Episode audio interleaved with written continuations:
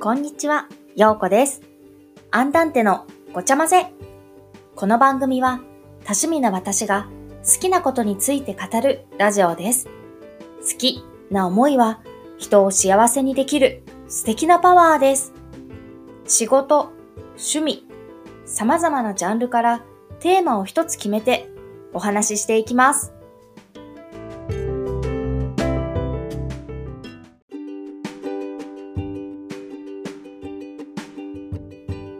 始まりました。11回目のアンダンテのごちゃ混ぜです。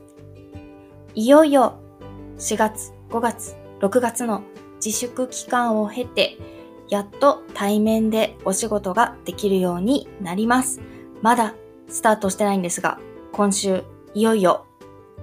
対面でのリトミックレッスン再開となります。なので、今日はちょっと仕事への思いをまたいろいろとお話ししていきたいなと思いますので、最後までお付き合いよろしくお願いします。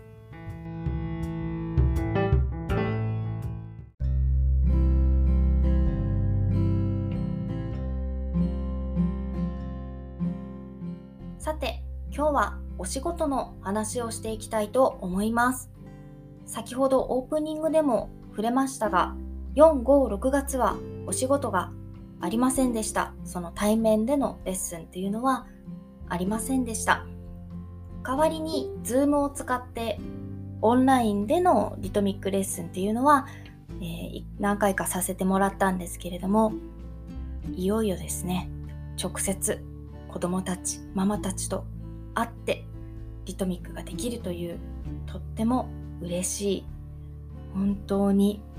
待ってましたっていう感じで本当にドキドキしています。あと3日後ですね。3日後にやっとできるんですけれども、今はもうすごくドキドキしています。レッスンのプログラムを考えている時に、あの過去のレッスンのネタ帳とかを広げながら、去年の7月は、2年前の7月は何をしたのかなというふうに見ながら、今年はこれをやろうとか、いろいろ考えてプログラムを作るんですけれども、みんながどんな顔で久しぶりのレッスンに来てくれるんだろうなと考えるだけでもううるうるしてきましてなんかもう本当に涙を浮かべながらレッスンプログラムを作っていました。なのでみんなの前に立って「皆さんこんにちは」っていう声を発した途端に泣くんじゃないかなって思ってまして何回イメージトレーニングしても泣くんですよね。うん。なので、もう本当に嬉しくて涙してしまうのではないかなと思っているんですが、ね、本当に久しぶり会いたかったよって子供たちやママたちとハグもしたいんですが、ね、ソーシャルディスタンスという言葉もありますし、直接ハグはできないとは思うんですけれども、もう会って表情を見てもう心でハグをしたいと思います。レッスンでもこの道具使い回ししない方がいいかなとか、やっぱりちゃんとこう除菌で拭けるものを使ったレッスンの方がいいのかなとかいろいろレッスンの道具も結構考えたりとか、フェイスシールドも買いました。うん、みんなの表情がね、見えるようにというか、見てもらえるようにですね。私の表情を見てもらえるように透明の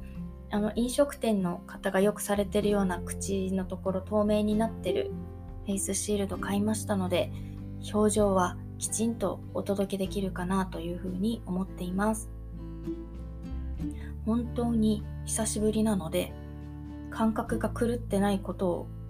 祈るばかりですね。やっぱり今まで当たり前にやってきたことが3ヶ月間ストップしていたのでみんなの反応を見ながらやるっていうのが楽しみでもありちょっとドキドキでもあります。ね最初に泣いてしまったら ベース崩れてしまうので泣かないようにここはしっかりとやっていきたいなというふうに思います。今月は3回あるのでドキドキですね。楽しみです。もう本当に楽しみ。うん。それしか今出てこないんですけれどもそれだけ恋しかったのでずっと。みんなの表情を見てレッスンしたいなって思ってたのにできないっていうもどかしさすごいありました。でこの期間にブログとかもちゃんとほぼほぼ毎日更新してたんですね。インスタグラムとかもできる限り更新はしていたんですがレッスンがないと陽子先生何してるんだろう？ってやっぱね気になる方もいたと思うんですが対面レッスンができない間は自己分析っていうのをすごいしてました。この5年間自分がどうやって仕事をしてきたのかどんな考えでどういう行動をしてこの4年で3546組というたくさんの方々とリトミックをできたのかっていう振り返りをしていました。過去の振り返りをしてそれを PDF にまとめてあのリトミックとかベビーマとか親子教室されてる先生たちの何かお役に立てることはないかなと思いましてその自己分析した PDF を配ったりとか解説会っていうのもしていました。で解説会をしてこれはもうすごい講座にできるよって言ってくださった方がいたので今は回り道をしない教室運営のお悩み解消講座というのを作りましてそれも開催しています。これも本当に全く知らない方からお申し込みがあったりとか過去にママとして参加されてたアンダンテに参加してくださってたママがベビー系のお教室をする先生になるということで受講してくださったりとかいろんなご縁があって開催しています。やっぱりこういう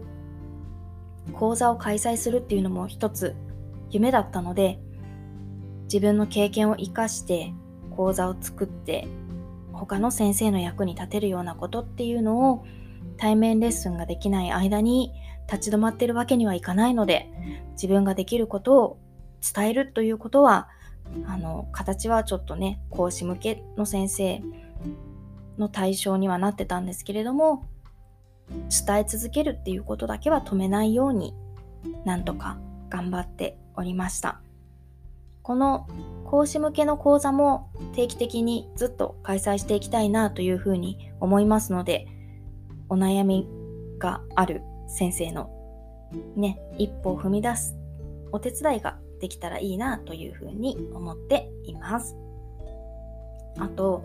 講座をしていて思うのですが同業者の目が気になるっていう声をよくいただきます。発信したりするのに同業の先生にどう見られてるんだろうってすごい気にするんですっていう方もいるんですがもう本当に大事なのは同業の先生の目気になるのはすごいわかるんですけれども自分のお教室に来てくれた生徒さん子どもたちがどう成長していくのか自分のお教室に来てくれたことでどう成長するのかっていうのをきっちり伝える発信することの方が大切です。しっかり発信して生徒と先生のミスマッチを防ぐっていうのが本当に大切なことだと思います。なのでしっかりと理想の目指す生徒像お教室で目指す生徒像などしっかりと発信をしてあこの先生ならなこの先生に習いたいと思ってもらえるような発信をするっていうことの方が本当に大切だと思います。うん。私も活動を始めた5年前は結構いろんなことを同業の先生に言われたりとかしたんですけれども、うん、やっぱり気にするよりもママたち子供たちに向けて思いを届けてこういうリトミックできる場所あるよって伝えることの方が本当に考えて伝えていかなきゃいけないことだなと思ってずっと同業の先生の、ね、声を気にすることなくって言ったら語弊あ語弊があるというか多少は気にしましたけど、うん、未来ある子どもたちの成長のことをずっと見て活動を続けてきたので同業の目が気になるよっていう先生がいたら自分の教室に来て子どもたちがどう成長するのかっていう未来像のことの方をしっかりと見て伝えるっていうことを意識すれば他の人の目気にならなくなると思いますのでうん、ちょっとずつそういうね、意識を変えていくっていうことも、これからの時代、新しい生活様式の中で、うん、柔軟な変化ができるっていうのが大切になってくると思うので、みんなそれぞれいろんなこと頑張っていけたらいいなというふうに思います。それでは今日はお仕事のお話をしました。一旦ここでおしまいです。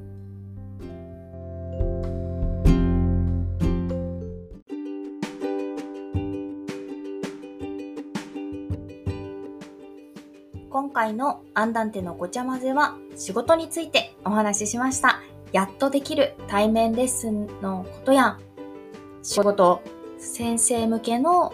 講座をしていますよっていうお話や、同業の先生の目が気になるよっていうことへどう対応していったらいいのかっていう3つが大きな柱ですね。そんな感じでお話ししていきました。ではでは、12回目のアンダンテのごちゃ混ぜでお会いしましょう。バイバーイ。